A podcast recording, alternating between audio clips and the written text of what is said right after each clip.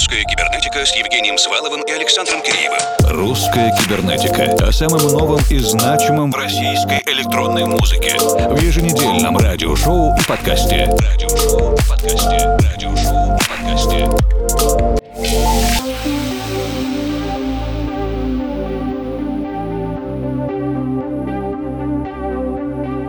вечер, дорогие друзья! Сегодняшнюю русскую кибернетику начинаем вместе с российским издательством Up Up Up Music.